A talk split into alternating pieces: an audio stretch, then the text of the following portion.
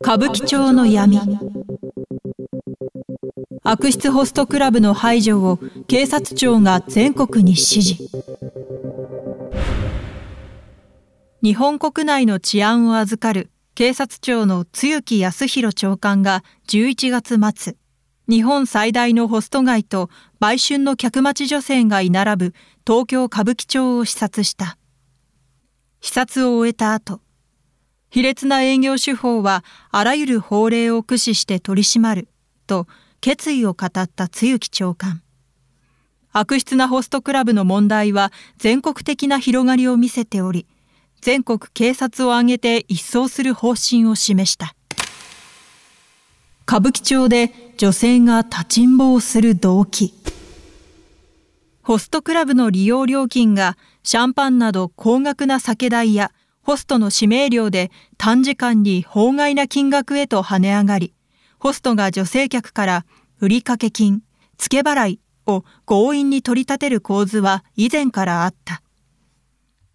歌舞伎町の大久保公園周辺で売春の客待ちをする立ちんぼと呼ばれる女性たちが警視庁に摘発され、売春の目的はホストクラブの付けを支払うためだったことから、一気に社会問題化。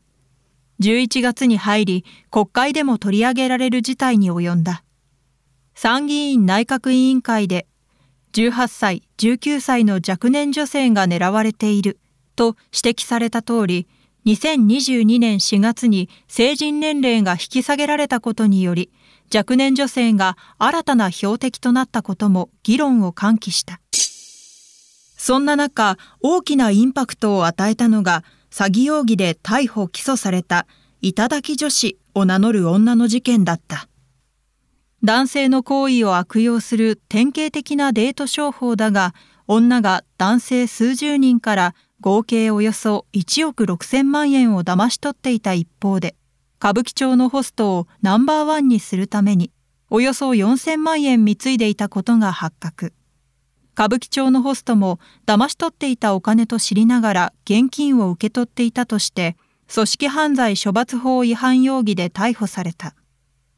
女は恋愛詐欺のマニュアルも販売しており、売掛金を払うための犯罪が短絡的な売春だけでなく、新たな被害を生む詐欺の増加にもつながっていることが表面化した。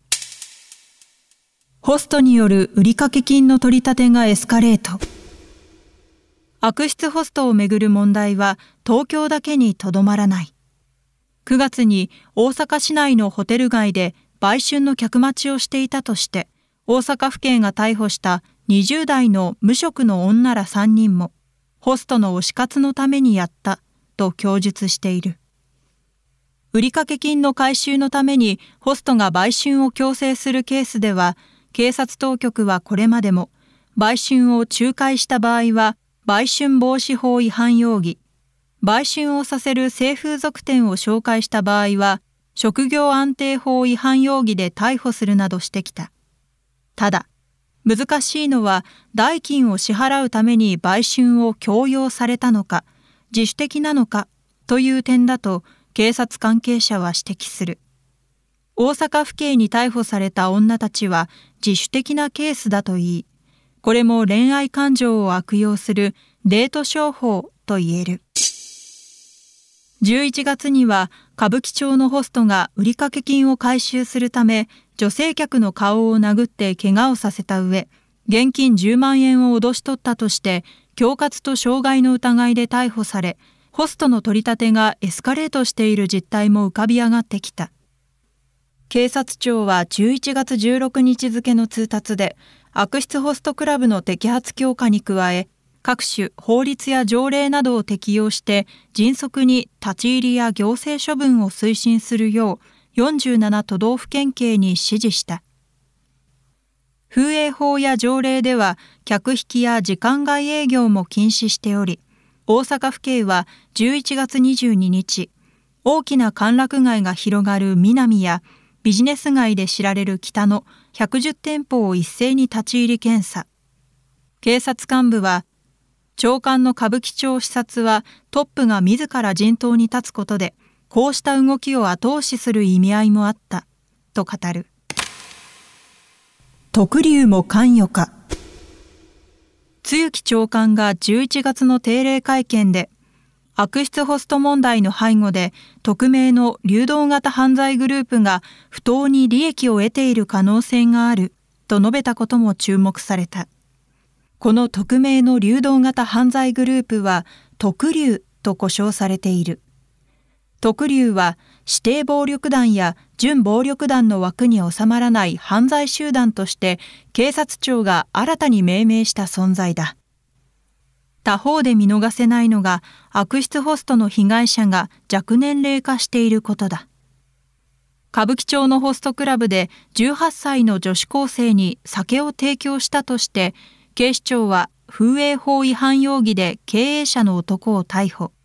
女子高生はインターネットを通じて知り合ったホストから付き合おうと言われ店に通い始めたとみられる。さらにナンバーワンになるにはお前の力が必要だと頼まれ大久保公園周辺で売春していたという。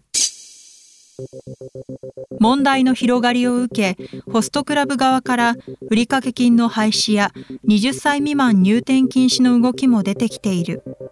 これに対し、警察庁幹部は、